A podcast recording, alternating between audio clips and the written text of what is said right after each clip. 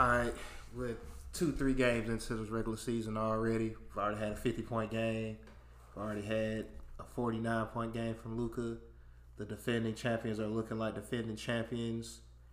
Um, for y'all that don't know, who didn't, you know, of course, we just got done doing the Off Ball Network's top 50 list for the season, and you know, everybody at the network had to submit their top 50. We submitted our top 50. If you've been seeing Cade, first we wanted to put Cade in the top 30. I didn't necessarily argue against him. It was just, you know, he only played 12 games last year. But we probably should have went ahead and put him in the top 30 anyway. But with that being said, I'm John W. Fresh X. And we are the Hoopers. So, I don't have any early season take questions to ask because it's only three, been like three games for most teams. But we see Zach LaVine got a 51 point game, zero assists, and a loss to Detroit, who Detroit looks like the team that the young team that everybody is skipping over for whatever reason because you see OKC, you see Orlando, the you see San Antonio for what they could be having Victor, you know, as number one pick. Is Detroit maybe not getting enough good thought, good thoughts passed towards their way because you know they just as of now they could just be the fun NBA TV team to watch when we really should be looking at them as maybe a play-in low seed playoff team. Like I said, it's just first Right, couple yeah. games in the Just season. a couple games in. I think Detroit, like they were a lot of people's sexy pick last year for potential play in, I was one of those. but it probably was a year too soon. While this year is more valid, first with the coach change, and you got Monty Williams in there, who I think has the most wins in the NBA the last five years as a coach. If he doesn't have the most, he has the second most. He's definitely in the top two. Um, and everyone always raves about like just the type of coach and leader he is. He probably shouldn't have been fired in Phoenix, honestly, but new people come in, they want to make their own decisions, blah blah blah. That's how that goes. Um, but I honestly didn't think they should have let him go. Um, but you bring him in, and even though it's a young team, you know he's gonna hold them accountable for playing the correct way and um, playing with discipline and playing hard and honestly trying to win too. And then you have players on those teams where you know I am. You know, Cade was the number one pick, and um, I, I definitely debated having him in the top thirty just off his his talent and what he could do. But obviously, I'm, I didn't want to be a hypocrite, and I always say, you know, we got to see what they could do. He was hurt a lot his rookie year. He was hurt last year. He got to play a whole season. Um, but Cade is one of those players that impacts winning. He knows how to get his people involved. Uh, he helps defend, and we- we're really seeing the bucket that he could be as far as scoring. Um, but with Cade there, I feel like that allows everyone to just play their best role. Like with Cade out, you're gonna have Ivey handling the ball last year more than he probably should have been, um, and even trying to think for other people. While now he could just kind of be on go mode, which was always kind of an idea with him being there, just trying to be aggressive in transition, take advantage of his one on ones and half court. But Cade was the point guard; he was gonna run the offense. We're gonna really see, and we've really seen Jalen Duren unlock so far. Plays like a, a 1990s UNLV four. He dunks everything. He's th- only three games, but 18 and 15 on the season. Shout out to Basketball Reference. All these stats come from Basketball Reference, if you didn't know. Um, but he's 18 and 15 this year, and I feel like the 15 rebounds might be a little high, but I could see him at 11, 12 rebounds a game, just how aggressive he plays. But um, Ausar Thompson has fit well so far. Is- Isaiah Stewart has been knocking down his shots. Bagley has been nice off the bench. Burke is going to bring an offensive punch. He's always been that in his career. He's coming off the bench. He's a veteran. Um, but just to wrap it up, to get back to your question, like I do think Detroit's kind of been overlooked because people have fell in love with OKC and oh, you add Chet and let's see what they could do. Um, Victor in San Antonio, obviously, like he has the NBA, the whole NBA, including the NBA's social media accounts on the chokehold. So everybody's thinking about Victor. Um, so yeah, I can see with those names, Detroit has fallen off, but really they should have been the pick to kind of all right take a step just with leadership as far as coach, and then just the players that they got in No, there too. surely. And just go back to um, Jalen Duren, who, like you said, he dunks everything. And having like him and Cade, you know, who knows how long this team is going to be together. I don't, you know, care to look too far into the future. But as far as the present future, I know they're still young. You know, Cade's in his third year, Jalen is in his second year. This be if both are healthy, this could be that first full year playing together. But do you see them as being a very formidable pick and roll duo, especially with the way Cade is as a playmaker and a scorer, and like I say, Jalen Duren. If he's if he can see the rim, even if he's under it, he's gonna dunk it. Like, right? Do you think that kind of should you know they could be one of those top player top duos like that? Right, for sure. And and it's funny because you say you know you they obviously early, so you can't think about them leaving. But just the history of the game is hard to keep that core together like that unless you win. That's what made it so different for Golden State. Not to compare nobody to the Warriors, but it's easier to negotiate and argue paying everybody because money's gonna come up at some point. Keeping everyone together when you win a championship. If you win a championship, then yeah, we paying every, we paying all of them. What Clay want, what Steph want, what we paying them. But if you're not winning, then it's like, oh, what you holding on to? And I think that Jalen and Cade are the foundational pieces there. Those are their best two players to me. Um, but I feel like just with how those two play, and they're they're gonna be perfect pick and roll because Jalen has a little game where he can get some buckets on his own, but he's much better when Cade is dropping the pass off to him, and then he can kind of move going downhill. He even we even saw him make a few passes like that. Um, but I, I, feel like with those two, Ivey and Ausar really fit their roles with them as well, and even Isaiah Stewart for the moment. But I'm you know I'm not as high on him as everyone else, but I get the vision with him there, especially with him shooting the ball. But um, they all fit each other really well and what they kind of need for this team. Ausar being an athlete, I think he's gonna make an impact defensively. Um, then Ivey, like I said, just being the explosive player that he could be, and when his jump shot is going, he's gonna be he's gonna be nice. But you know, you start looking at them, and you do start thinking long term. How do you keep it together? Um, if they they start winning, it's way too early to you know think about it. But two and one to start the season is a good start. But to the original question, I definitely see Jalen Duren and Cade. That's the foundational piece, that pick and roll that they could do together. Um, the decision making Cade is gonna make, and just the aggressiveness that Jalen Duren plays with. Like he's 19 years old. I don't know if people realize that. Um, I didn't even really. I knew that, but I didn't really think about it until coming to the year. I was like, dang, he's really only 19. Because when you look at him, like he's a full grown man. like when you see him out there, pause, but like he's he looks 25 to 30 years old. Just with you know, you can tell he's on the weights. He's just naturally a strong dude. Um, but those two are going to lead to a lot of success in Detroit. I think both of them. You know, I, I you know I already think high of Cade. I think Cade, if Detroit's winning, he could be an All Star this year. But by next year, Cade is an All Star. I think Cade and Paolo, their transition, Paolo Banchero and Orlando, they're they're All Star by their third, fourth year. I think this is three for Cade. Cade's in his third. This, this three for Cade. Paolo's two. So Cade could make it this year, but just because of injuries year one and two, I can see him not making it this year and then next year being it. But I can see him in there this year. Oh, sure. I think Jalen Duren is really. I think Nick Andre said it first. Shout out to Nick Andre, but he. Wait, you know, I don't give a damn about awards this time of year, but just how Detroit's going to use him, he's going to be on the trajectory to be in those most improved conversations. And down the line, he could have some All Star potential. And I, nah. I was high on him at Memphis. I liked him at Memphis too. Nah, yeah, for sure, for sure. I'm definitely like I say same thing. Definitely how I can see him in that most improved conversation as well. So shout out to Detroit. You know, two two you know going two straight wins after the opening season loss. Excuse me. The Dallas Mavericks have an interesting duo who, you know, enigmatic, exciting, entertaining, all those words you could think of, and of course that's Luka and Kyrie Irving. We see what Luka did in game, you know, 49, 9, and 7. Kyrie had a big opening, had a big fourth quarter in the opening game. They got a couple wins.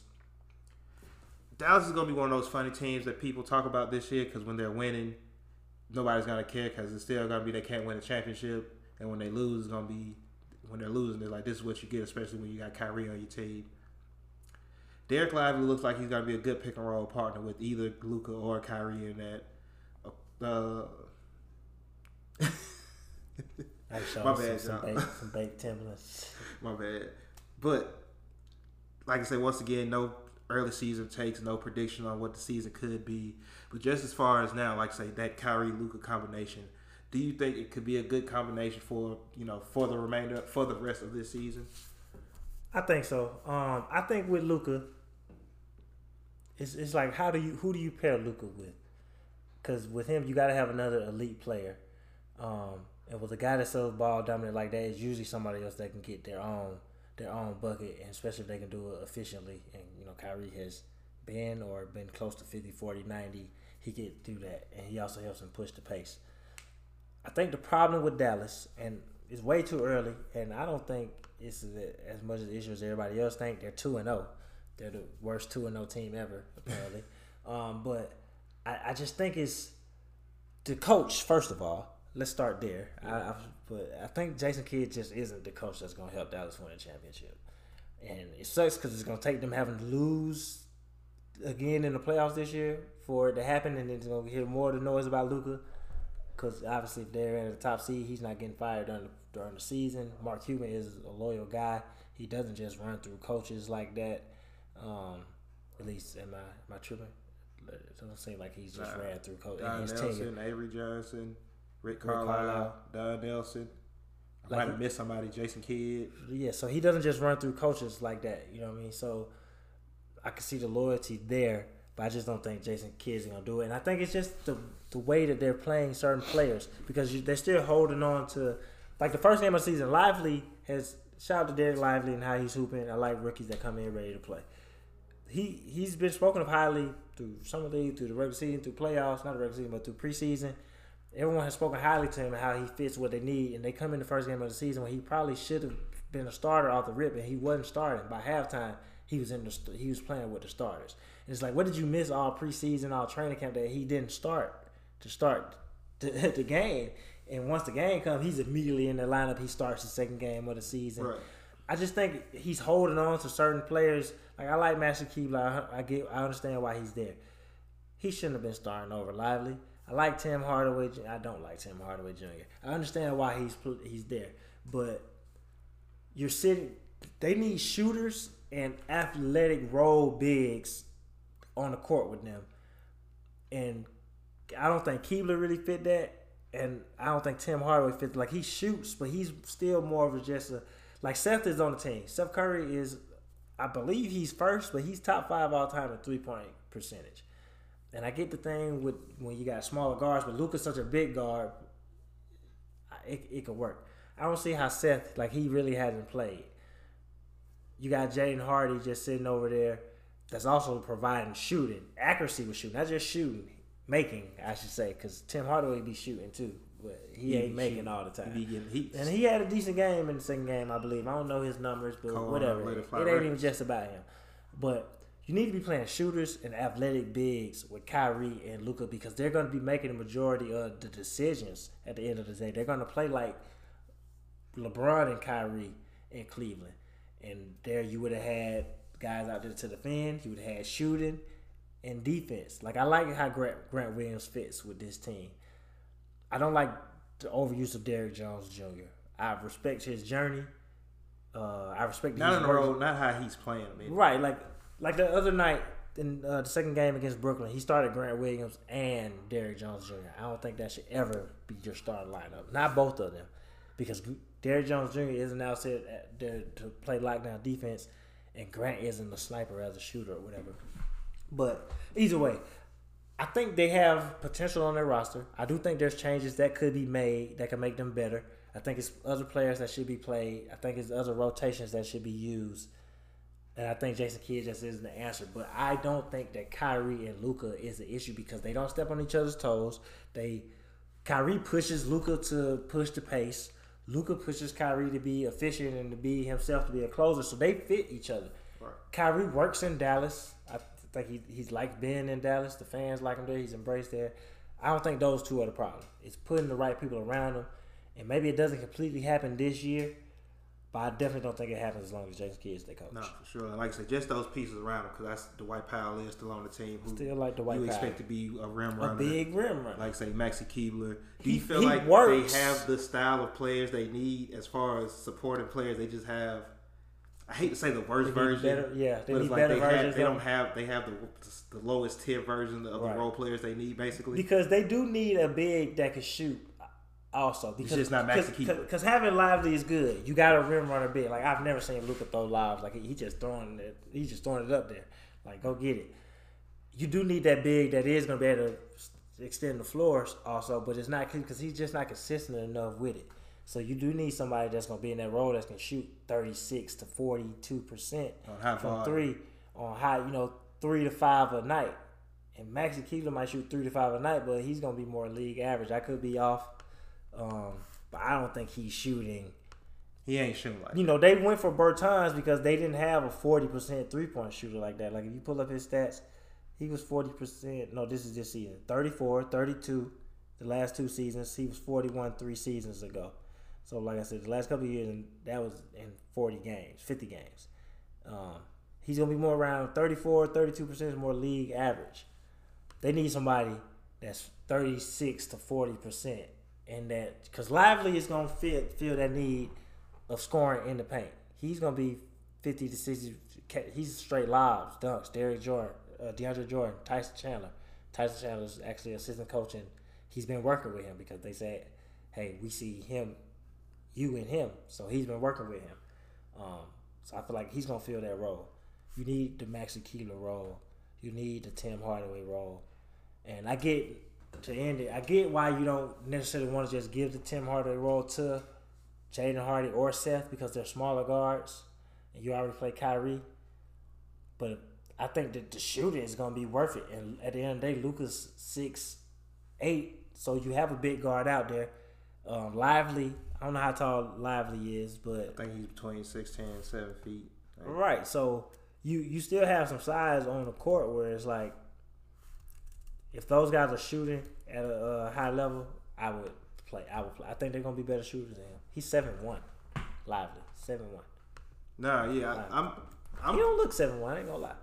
I'm with you though. Like if Luka's on the court, you know, of course, if you don't want to play Kyrie and Seth together, but if it's Luka on the court, Seth should be out there. Then when it's Kyrie, it should be Tim Hardaway. That way you have that small guard, big guard type of you know combination going. Exactly. Right? I just like I say, Jason Kidd, it's, I know like oh, it's two games in the season, two and no like you know Jason Kidd took him to a conference finals a couple years ago, but it's like Jason Kidd just isn't. He just know how to put lineups together. He plays sometimes he plays players way longer than he should. Like uh, game one against San Antonio, I think Tim Hardaway played way too many dead minutes where he was just out there just getting shots up. Like he'll hit two in a row and then he might miss four, but it feels like he doesn't miss eight because he exactly. shoot it as soon as he gets it and, and he's not even just rhythm shoot. He's just, he just nah, just, he just be shooting. I get, as soon as he gets the ball in hand, if you see any kind of space, he's shooting. Which for certain some players you want, but Tim Hardaway is a league average three point shooter. Thirty five percent from three so far this year. Thirty eight last year. Thirty three the year before. He had a couple thirty nine years. But okay, so he's above league average. But thirty three last year. Oh, 33 30, last year. I heard thirty nine and all. So so no, my bad. He was 38 last year, 33 the year before, two 39s, and then every other year he's 34, 35. Like he had two really good years, but otherwise he's around a league average shooter. A league average shooter. He's not bringing a, a ton more defensively. And those two I, years was with Luka, wasn't it? I thought he was much taller than Jaden Harvey, but Tim Hardaway's six five, Jaden Hardy's six four. It's only about a six pound difference in them. Like I was, if I think Hardy would be more efficient as a shooter. Honestly, I mean, his rookie year he shot forty percent from three. That's you need forty percent from three out there with them guys, not thirty five. Yeah, I mean he's thirty five now. You hope maybe he can shoot thirty eight again like he did last year. I would give Jaden Hardy a try. Nah, just for the look, because you never know what that could. You know, but two and zero, oh, so you're not gonna be able to. Yeah, right. You know I mean? like, Two and zero. Oh. Two and zero oh is two and zero. Oh, even though took taking forty nine, throwing up a one hand shot to, you know, shout out to Luka, man. So Luka gonna hide a lot of mistakes. Nah, so he got super super elite. But early in the season, like I said, we're only three games in for most teams. But of course, we all seen the basically the low management rule that they say they're gonna try to have in place this year where I know for you know if you sit two stars, you got to go in and actually see if they are injured. They did that in Phoenix because Bradley Beal and um, Devin Booker both missed the LA Lakers game, the second game of the season. Seeing Cleveland, Darius Garland, Donovan Mitchell, or Jarrett Allen didn't play last night. I don't think I don't think Darius Garland or Jarrett Allen is playing all season. I'm pretty sure no, I'm pretty sure it's only a few, but we already see you know team missing two, three of the best five, six players. Do you like seeing that early in the season? Like this is the part of the season where you should be fresh, you should be ready to go. I know Bradley Beal it's a back injury. I don't know why Donovan Mitchell sat out last night. Even I know we were talking before recording. You said they're kind of mad at Joel Embiid because they wanted to give him a rest night on back to backs. But yeah, some people were mad at him. They were like, "Oh, they're gonna rest him," and, but he's supposed to play. Uh, you know, recording today is Sunday the 29th. He's supposed to play tonight. I just think it's weird, like to be hurt at the beginning of the year to get hurt so early into the season is like, especially Donovan Mitchell because he was the one that kind of came out of nowhere. Brad, he sat out a few games in the preseason. He had some injuries from last year. The Booker kind of came out of nowhere to me also uh, with his foot injury, but I definitely don't like seeing players already having these little injuries early in the year. Um, in particular, I said it was about I mean, obviously, for Cleveland to be missing Garland, uh, they was missing Garland, Jarrett Allen, and Spider. That's huge. But excuse me. Um, but like also like in Phoenix, like the whole idea of this team is around Bradley Beal and De- Devin Booker, and I don't, I don't mean to say this. I don't know how else to say this, but I don't mean to say this realistically because you're gonna have to sit games out and etc. It's gonna happen. It's a long season. But if it's any team that can't afford injuries, is is Phoenix. Like this team is built to have at least one of y'all on the court at all times because when Kevin Durant was off the court the other night uh, against like the Utah game, the Utah game, whatever. Utah's not competing for nothing. When KD wasn't on the court uh, against the Lakers the other day, they could they could not score. They could, like he went out of the game after the first quarter. It was the score was like thirty to 28, whatever it was. I might get the score off a little bit, but I know Phoenix had 30. When KD came back in the game, the score was like 48, 45 to 35. They scored five points without him on the court. He get back in the game, they took the lead because to get the offense back rolling, and not even just from a point of scoring, getting everybody easier buckets and stuff like that. So, um, you know, Joel Embiid, I, I say I don't think you know it's not that he can't play back to backs. But the, the rested back to back should come in the middle of the season, not at the beginning of the season. And I don't think I don't know if they were ever really planning on resting him, but people saw that it was a back to back. At least just what this is what I saw on Twitter, NBA Twitter. NBA Twitter saw that it was a back to back, and I think people started assuming, oh, he's not going to play because he doesn't always play back to backs. But early in the year, this is when you can play in those games and you know, shout out to teams and players that want to think about the long run, but you also got to think about this season. Like the long run is cool, the future is good, but you really thinking about the future in a sense. And I wrap it up here. It's kind of disrespectful because who is no guarantee you are gonna get to that anyway. You can get you can rest today and get hurt tomorrow. Players go to the championship as rookies and never go back. Players go to the playoffs as rookies and never go back. You really know ne- never know what's gonna happen. So if you're available, you should play. Being hurt at the at the beginning of the year is a red flag, and you know you just want to see the players take the game seriously. If Joel Embiid can play in back to backs, everybody should be playing. Well, no, because even like just go Kawhi's back. playing. I mean, they they thought that was a big thing. Like if, if people like to harp on the players that are actually hurt, like Kawhi was hurt. He's healthy. He's played every game so far this year, and he's not on a minutes restriction or nothing like that. He's out there. So but back to Phoenix, like say with Devin Booker, who we see why they finished as a four seed last year because him and Chris Paul missed so many games, right? And they had to make all those games up once they, you know, after the trade deadline and everybody's healthy. You don't want to, like I said, especially a team like Phoenix, just uh, stay with them real quick. Like, right. you don't want to come into the season and two of your three best players have only played one of the games in the first week. Like Devin Booker played opening night, hasn't played since. Bradley Beal hasn't played at all and especially with Phoenix, who they didn't sign a point guard, well, not a traditional type point guard anyway. Like Eric Gordon come off the bench, he's basically the backup point guard. You know, Devin Booker and Bradley Beal is going to start in the front court, and like you said, those KD, you know, those minutes without KD on the court really showed how that's going to be a struggle. Even no matter who's on, like Nurk and Eric Gordon, Nurk and Eric Gordon were still on the court, but they just couldn't manufacture easy buckets because all the players that can do that are they not on the court right now. I say Devin Book, Bradley Beal was hurt, they out because of the injury. Kevin Durant was out because it was just time for his rotational minutes for him to be out the game. You know, who knows how many games that you know that this trio plays for the rest of the year? For all we know, Devin Booker and Bradley Beal going to play, you know, seventy eight games this year. But do you think that's going to be a constant conversation for the whole year? Not just one where it's like people trying to just you know make fun of the situation, but it's like this is really to hold y'all back. Like we thought it was going to be you know up front defensively and rebound. Like nah, y'all don't have anybody that can create and orchestrate easy shots once your best playmakers out of the game. Right, and, especially in particular, it's going to help hurt them because they don't have somebody in the second unit. Like the, the whole idea of this team is them being playmakers and one of them always being on the court, being able to set the team up because they've all averaged five assists or close to five assists. But so if you don't have one of them on the court, that is going to lack with generating that. Like you got Eric Gordon running point guard, and at this point in his career, like you can't. He's not six man of the year, Eric Gordon. When he can have a decent night, I think he had twenty one in the last night. He can have those nights, but I saw him struggling to get stuff uh, going against the Lakers, and he needed somebody that could help him get an easy bucket to get going. Now he's trying to carry the offense plus get other people easy buckets. Like I do like Grayson Allen. He fits in there because he can kind of handle the ball and play make. He's not necessarily a point guard, but he can do some things. But um, I think a player that's on the roster who they're just gonna have to expect to step up is Goodwin because he's probably one of the only few um, natural point guards on the team. Um, but I don't know how many roster spots they got or what they could do.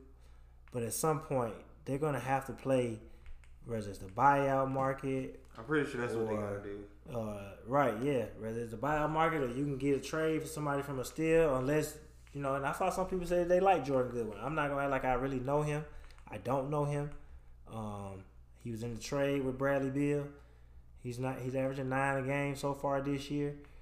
If he could play some good minutes for them, and this is how you get paid they need that position. They need you to. They need somebody that can keep some stuff in order, even when one of them is in court. Be able to play, make, be able to create for yourself, be able to create for others. It's an opportunity there for him. Um,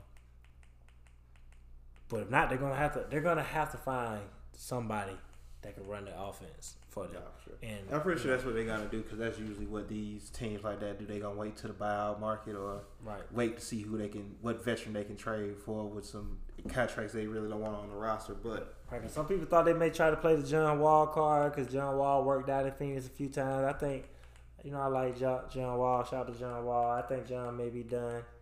Um, and I, it's honestly not even worth looking at because I think, like you said, it might be some other options there, but it, I don't think that'd be worth going down that road. No, for sure. The Memphis Grizzlies, who early season, we can see where they're missing Ja already. Not gonna lie, Derrick Rose has looked good in the minutes he's played off the bench. Yep. Of course, everybody's gonna say the same thing. Jaren Jackson and Desmond Bane are gonna step up. Cap. But how important, how significant? Because I think people also forget Steven Adams is gonna be out for the season. Like even when Ja comes back, how significant is that gonna be? Because I don't think people are really mentioning that because Steven Adams isn't the all star, the young player on the team. Like he just comes in, he does his job, he does all the tough stuff. He makes Jaren Jackson's job easier. He makes Ja job Ja's job easier. How important is missing Steven Adams for the year? Like I say nobody's talking about that really. Yeah, I feel like the Steven Adams thing was such a blow, uh, pause because it was so unexpected. And remember they lost him last year in the playoffs, and you could mm-hmm. see the hole there that he it was left with him going. Even just the leadership with him on the court. Um, and now you don't have that, and that's a pick and roll partner.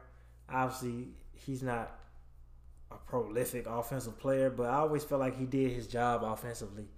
Um, you know, he made his shots when he was supposed to make them. He got off got off the ball, set good picks. Like he's never been a shot blocker, but he's you. If you go in the paint, you got to meet him down there. I think that matters. Um, you're already missing Brandon Clarke, and I think this just forces Jaren Jackson to play center a little more, which theoretically you may say it sounds good you want him to do. Excuse me. But just with his foul issues, this just opens up even more chance of him getting in foul trouble. So 0 and 3 so far uh, for Memphis. And you know, you move off of Tyus, bring in Marcus Smart. Um, but really, I thought that this was a look, man. Shout out to the role players. Team is a team. You win everything with your team. The best players will always give it up to their teammates first because the teammates help things go. But this league is carried by the Giants. It's carried by the stars. And I don't mean to just take it into straight hoop basketball and get away from the analytics, but in these moments, and it's still early, that 0 and 3 could be 6 and 3, 9 and 3, 10 and 3. They can go on a run. But at these moments, we talk about players like Jaren Jackson was an All Star last year. Desmond Bane was a borderline All Star. Did he get snubbed? Is he gonna be an All Star this year? This is when you prove it. Like Ja's out for 25 games. You gotta step your game up. Like I don't have their stats right in front of me. I can pull it up real quick because I am on Basketball Reference right now. Shout out to Basketball Reference again. But everything that they usually do should be more right now. And I know that's like simple. What what do you mean it should be more? Ja averages about 27 in the game, right? 26, 27 a game. You missing 27 a game. Desmond Bane currently is averaging 24 points per game. Jaren Jackson's averaging 15.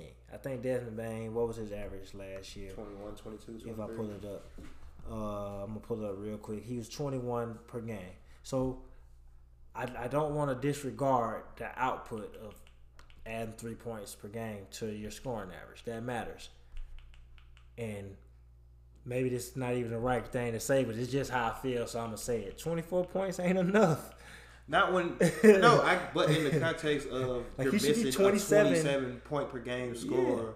yeah. You're absolutely right, especially when there's not enough contributing pieces to add to the score. Like, So, for no, you- example, you, have a point. That game the other day, like I said, it's Kevin Durant. Can't compare nobody to Kevin Durant, but I'm just giving an example because we're here. Devin Booker and Bradley Beal were both out. Unless they destroyed the Lakers and you run away like you did with Phoenix. I mean, like you did against Utah the other night. Against the Lakers, they wouldn't have stood a chance if KD didn't have at least 30 points. And he goes and gets 39. 39 is just extra because he's KD.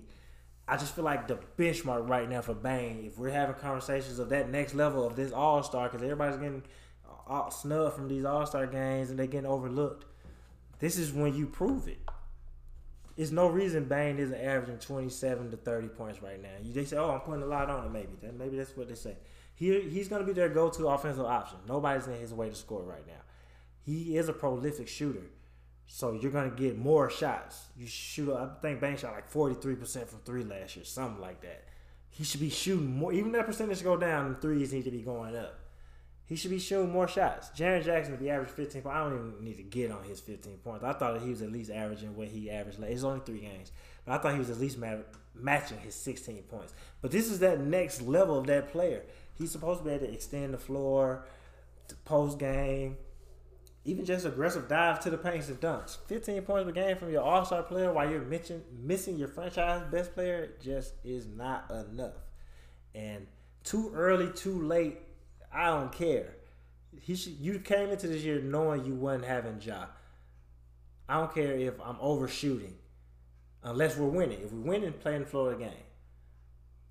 It's nothing but aggressiveness right now from Bane and Jaren Jackson in particular, and they they're they're showing that it's either not there or they don't got it. It's either not there or you don't got it.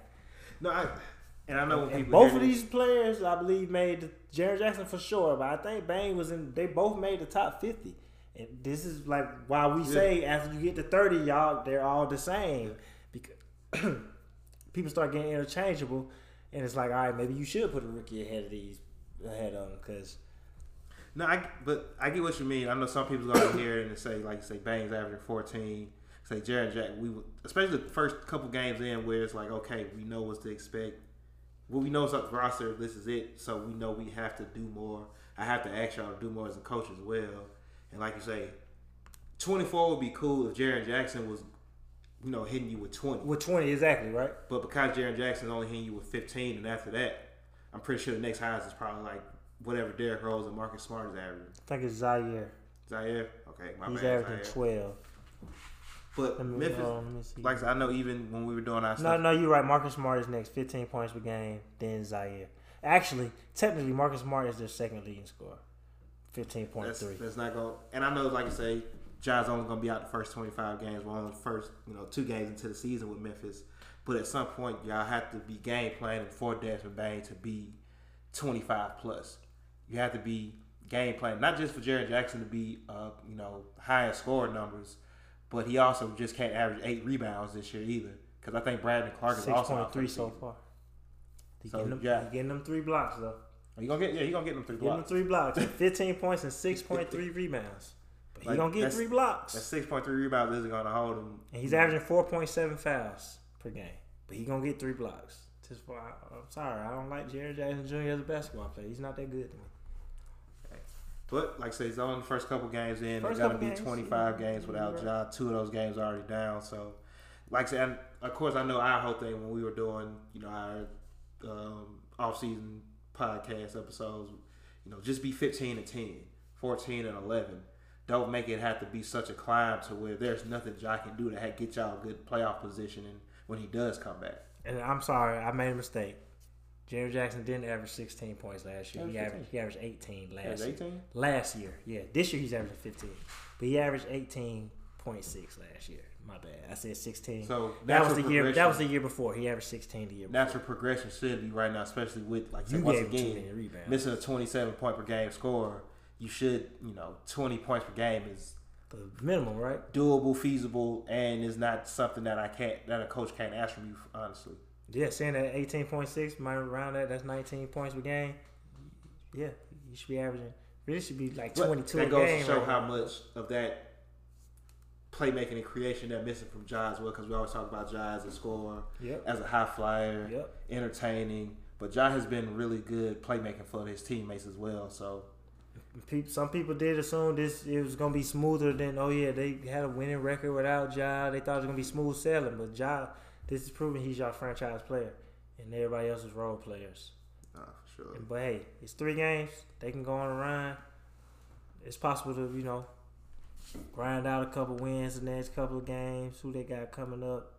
Um, you know they got Dallas next, Utah, Portland, Portland, Miami, and then Utah again. Those are a couple of games where you know Dallas That could go either way. it could, but more likely you lose to Dallas. You shouldn't because you can't go 0 4. But if you lose to Dallas, you go 0 4. But then having Utah, Portland back to back as the in season tournament starts in the first game with Portland, having Portland back to back and Utah as those next three games, it's like, all right, we can get some wins here. Because Miami, they ain't beating Miami how they currently playing. And I honestly, once you go back to you go back to Utah after that, so how they currently playing, they not mean they not beating Miami or Dallas. So you going into this Utah game potentially 0 and 4 if they lose this next game. That's not um, where you want to be at honestly start the season. That just messes with team chemistry and things like that. Can't start the season 0 and 4. You're gonna have a shoot. Bull, the Bulls had the players only meet after the first game, so it can't get no worse than that. So on to the Denver Nuggets, like I said, who've been looking like what a defending champion should look like. Oh shit. I know they had to make a couple replacements with Bruce Brown and Jeff Green leaving in the summer, but you still got Jokic, you still got Aaron Gordon, you still got basically that core of that team: Jamal Murray, Michael Porter Jr., um, Jokic, then the add-ons to that core: Aaron Gordon, Kentavious Caldwell Pope, Reggie Jackson looking like a great backup point guard right now. Once again, first only first couple games in the season, I don't think there's no take you can give for Denver where it's like, oh, that's crazy, unless you're saying they don't make the playoffs or they getting put out before the championship.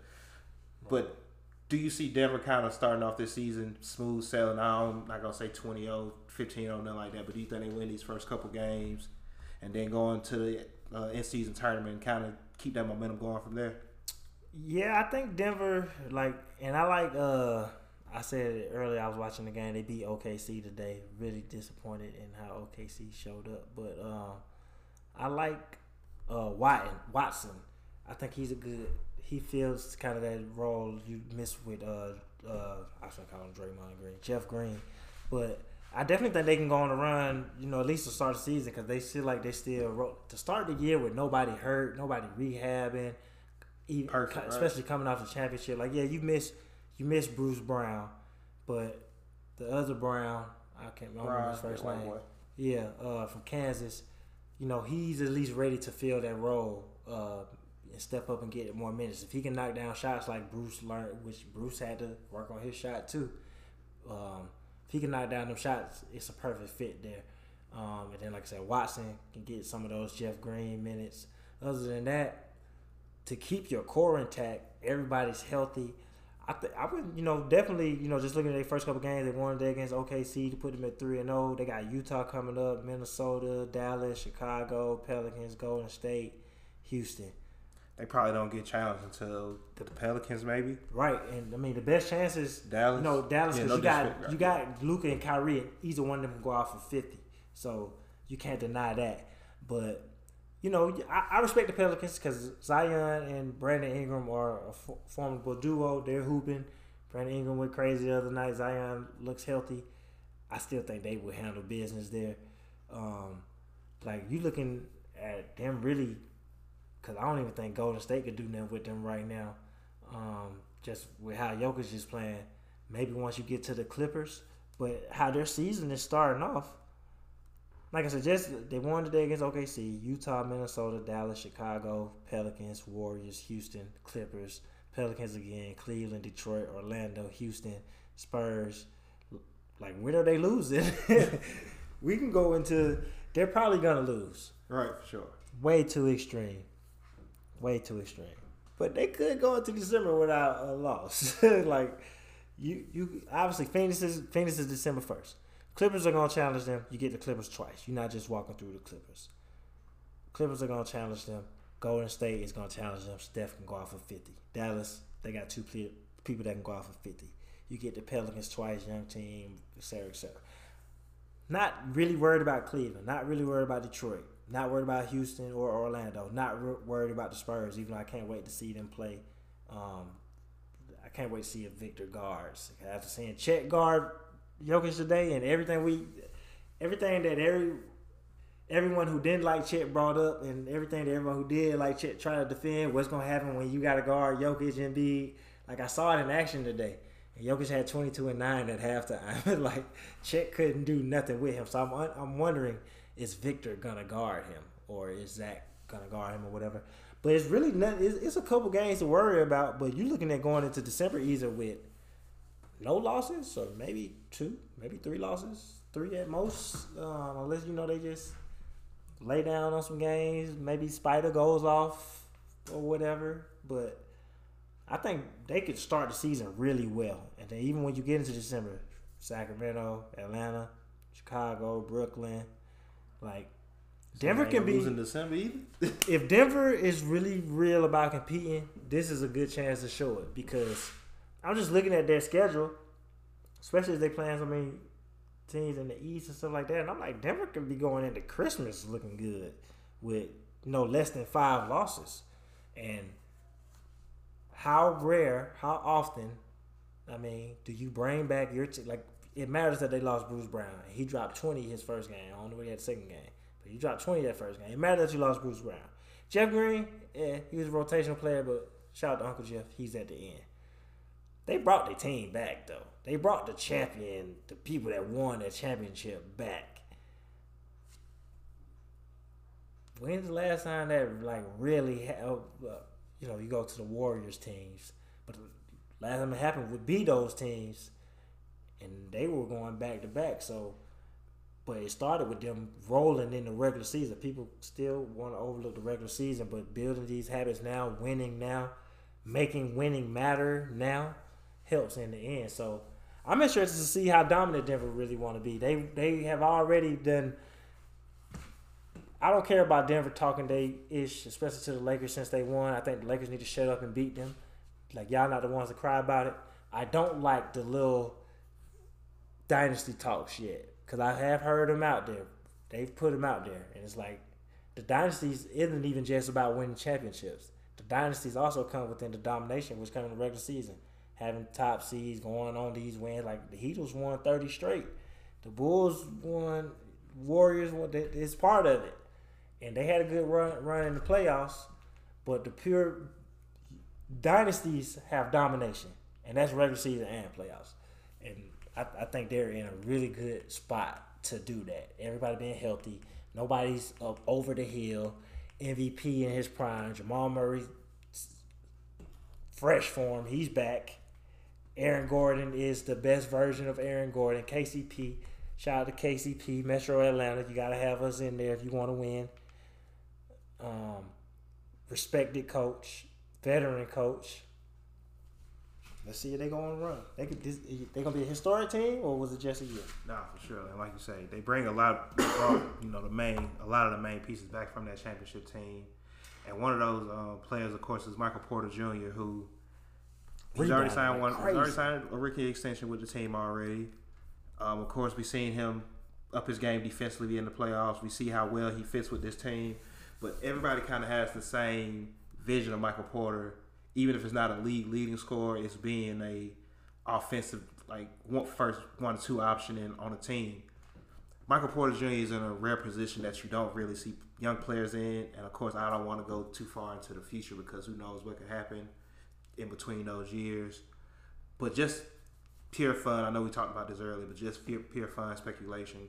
If Denver wins another championship, because Michael Porter isn't in his offensive prime yet, he's basically a spot up shooter, what you do off the dribble, but it's not like they run an offense through him to score. If the Denver if Denver is successful in repeating, and now it's time, kind of that time for all right, what we gonna do? You know, what Michael Porter Jr. gonna do? Could you see Michael Porter Jr. not necessarily requesting a trade to leave, but all right, I got a couple championships. Now I want to go ahead and see what I can do as an individual. And do you think there's anything even wrong with that? Because I know a lot of people like, oh, well, you might not win another championship. Like, I got two already, and I'm contributing. If they win this year, and I'm contributing, would you just like to see him like, all right, maybe I can be this 26, you know, a night kind of player? I think it's there for him to do, and especially like winning early gives you those options, honestly. And I respect Michael Porter how he's become a team guy, which uh, when you were the consensus number one player, like hit where he was drafted in the draft when G when medical staffs, the Clippers in particular, were saying he was never gonna play a game in the NBA and still to go in the lottery, it was all because everyone knew without a doubt if he was healthy, he'd been a number one pick. And you've we've already seen the flashes of it in the NBA, like averaging 19 his third year in the league on the best shooting percentage one of the top shooting percentages. I think it was like some Wilt Chamberlain type numbers, and you know at the top of the league as a perimeter player. So I think winning early gives him the options of trying to, because he's 25. Uh, his current deal runs about four more years. Uh, if you include this year, his deal's up 26, 27. Um,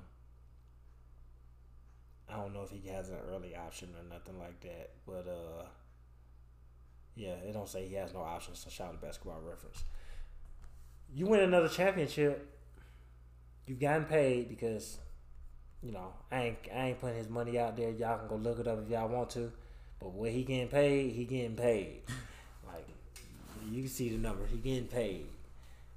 You getting paid. If you win again, I think that's where for a player like him, it starts coming down to decisions about where you want to see your career go, what role you want to continue to go. Because like I said, twenty five.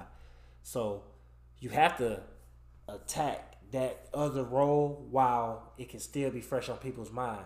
Because when that deal is up in 26, 27, now you're 28, 29. If you want to see if you could be a 20 point per game scorer, contributor, one or two option, at worst, number two option. Because I know what some people think. You stick around in Denver and maybe it happens. You, you're never going to be Never say never, but you're never gonna be more than the third option because Jamal Murray and Jokic aren't just these old ass players. They're I don't have their ages right in front of me, but I would guess that they're both under thirty, right? Yeah, they should both uh, be under thirty. They're both under thirty, so um, Jokic is twenty eight, which means Jamal Murray is like 26, 25, something like that. So they're both under thirty. So if you don't strike now to take that opportunity, not now, but if you win again this year, theoretically, you win again this year, and then you come into next year and you look into your deal, finally get into lower years, you can maybe get traded or whatever. You have to look at the opportunity for yourself if it's something you really want to consider. It's also the other side. Maybe you just really fall in love with winning these championships. I'm gonna ride until the wheels fall off, and that's cool too. But I know a team is gonna try to entice them also, like, hey, come over here, especially when the extensions start coming up, and since he's already gotten paid so much, like you're gonna want a bigger deal also. So when it starts coming down to your numbers and what you're getting paid, even though you've already gotten paid, people getting two hundreds. I wouldn't I wouldn't be surprised if he wanted the two hundred. It may be out there to get somewhere else, and I think somebody would give him if he's especially if he stay healthy. I think somebody would look at that opportunity. Who I don't know. It'd probably already be somebody probably with a lead guard, but somebody gonna look for a wing score, kind of like in the situation that Jeremiah Grant was in, and now he's gonna get twenty point per game score for the rest of his career. Twenty point per game score money for the rest of his career, No, which we saw this summer. I mean, he just bagged another for thirty plus this summer. So And like I said, this uh, isn't the- Jerami Grant. I was trying to predict the future, uh, break Denver's team up now. Like I say, they still got to go through the season. Say who knows if they do repeat. It's just one of those fun situations Right. because it seems like. Do you like I, Michael Finley for it? I use Michael Finley for example, young player. He was on those good Dallas teams, but you know he was a scorer.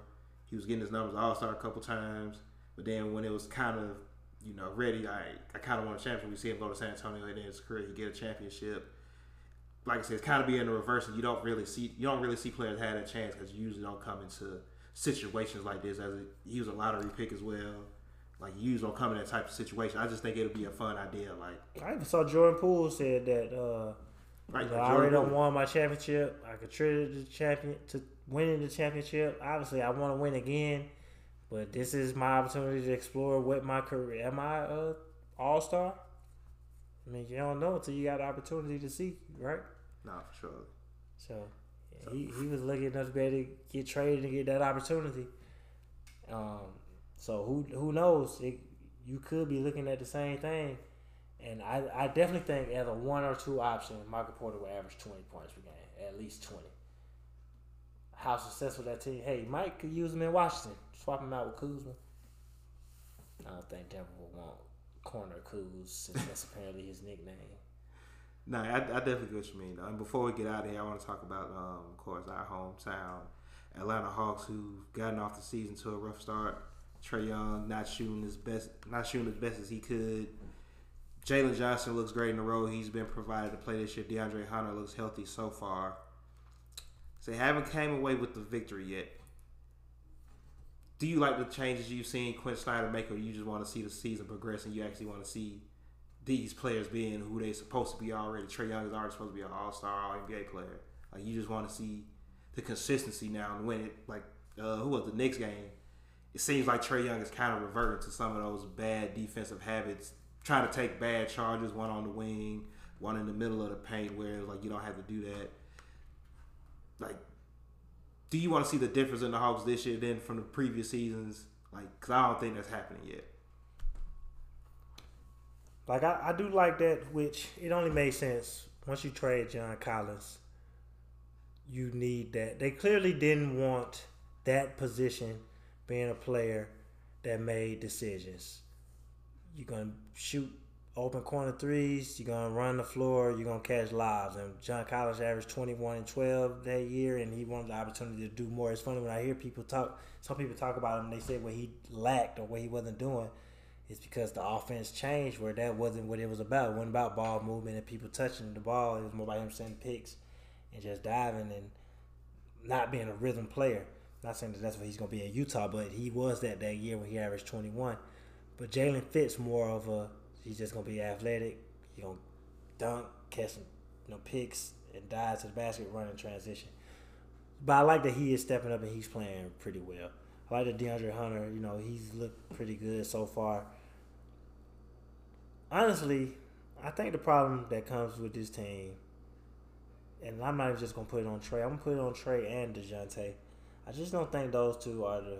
It's crazy. Trae's averaging ten and a half assists, so it sounds to someone averaging ten and a half assists, it would almost sound blasphemous to say But I just don't like them two as the, the best two decision makers, and I, I think they should have moved on from one of them this summer. This summer, I probably would have said Dejounte, but I'm saying right now, I think they should have moved on from one of them, either one. I don't care which one. They should have moved on from one of them this summer. Um, Trae has the reputation of a shooter, but he's never shot forty percent from three. I think he shot forty last year. Did he shoot forty? That was definitely a career high for him. If he if he shot forty percent from three, I'm on Basketball Reference. I pull it up real quick. Last season, no, thirty three percent from three last season. Thirty eight the year before. Trae has never shot forty percent from three, so he gets this reputation of this sniper because he'll shoot deep threes but he he really takes some he takes shots in some of the worst times, honestly. Um, and Dejounte does the same thing, and neither one of them Trae is prolific offensively because he's gonna take the shots. But just as far as his decision making, mixed with the fact that Dejounte he can average twenty, but he's really not prolific as a scorer. Like he's not a twenty five point per game. I'm not scorer. gonna lie. That year, he almost averaged a triple double in San Antonio.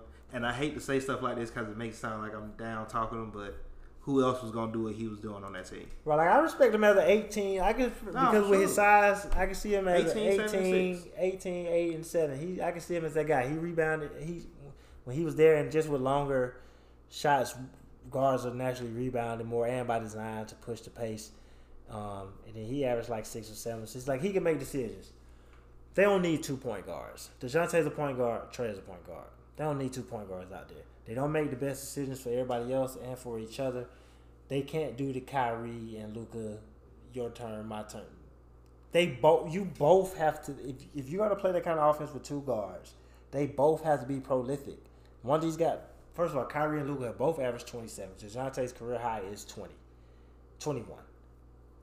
21. His career high is twenty one. He's not a twenty five point per game scorer. So when you're dependent on that so much, that's what you need I think they need to just blow that. Just do it now. Let's not figure it out. And Dejounte signed a deal, so I don't know how long it'll be available. But I, I just think as long as that is the core of the team, it's just not going to work, honestly. And Quinn's team historically haven't even had that type of thing. But I think everyone assumed Dejounte could play point and Trae could be catch and shoot, but he's really not a catch and shoot shooter, honestly. He, he he's gonna take up shots. He's gonna put up shots. But I think they need a defensive shooting guard. Um, like honestly, a Kevin Huerter type works better.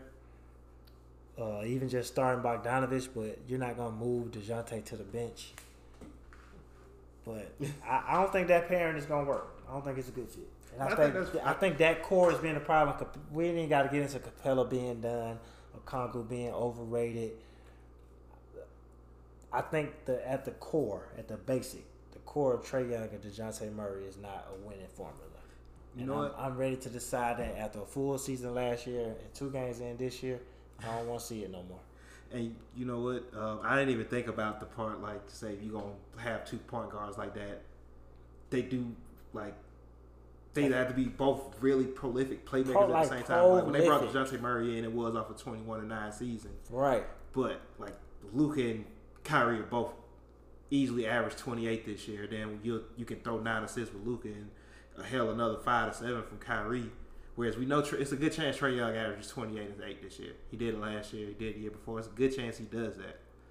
But is Dejounte Murray offense going to carry enough to where it's like we can uplift the other three players on the court at all times? Right. So DeAndre Hunter's job is easier. Jalen Johnson's job is easier. Clint Capela's job is easier.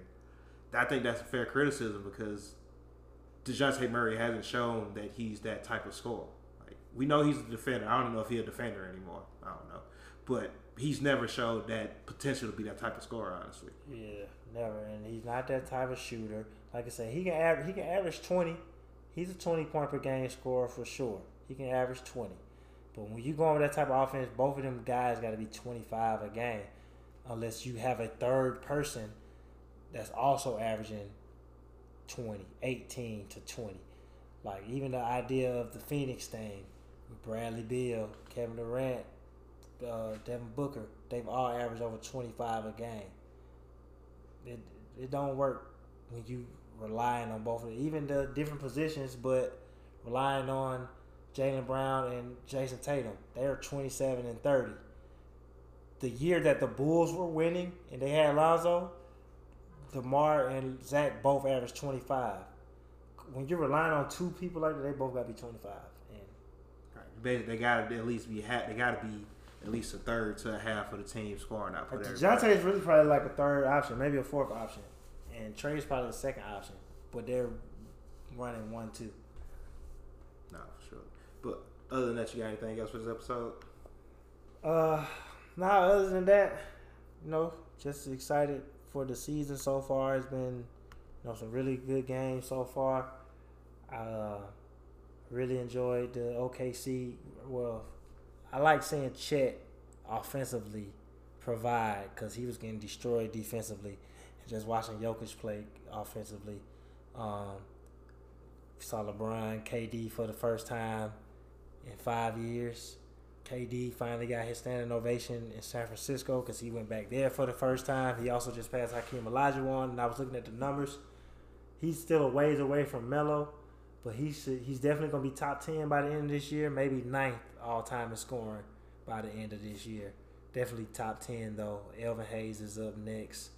Um, I can't remember who was after Elvin Hayes or ahead of Elvin Hayes, but uh, so that's you know that's cool to see that we're gonna see some history.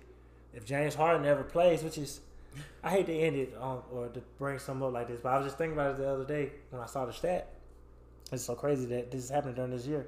Do you know that James Harden is on pace to pass Ray Allen this year to be second all time in threes?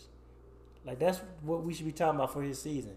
Him becoming the second all time leader in three pointers made and competing for a championship. now we're wondering if he's even gonna play or when he's gonna play. I mean, so. But the season's been good overall so far. We we seen our first looks of Victor. He's been okay.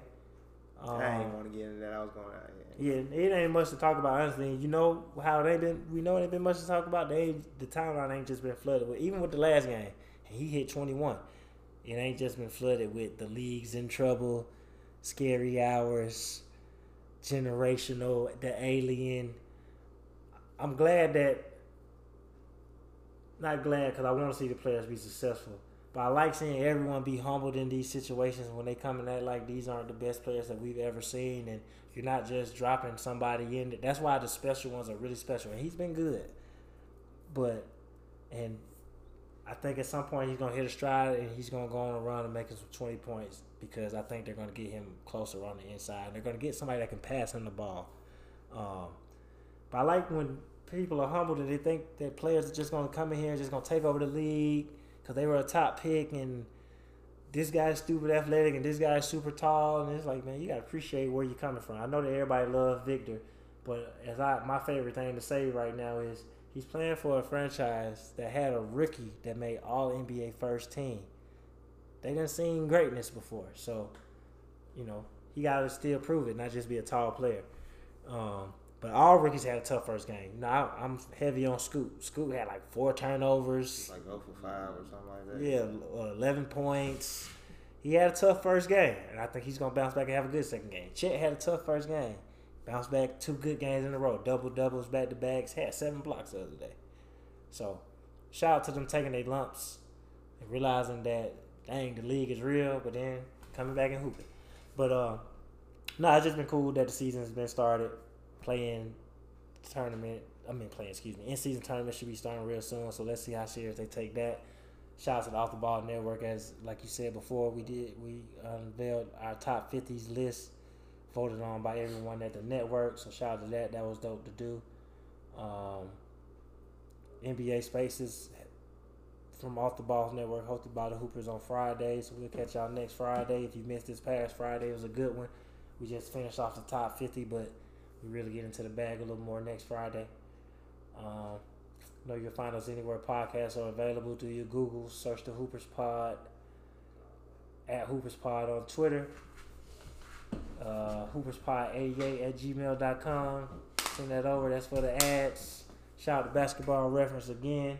Shout out to Betalytics, official betting network for uh, Off the Ball Network.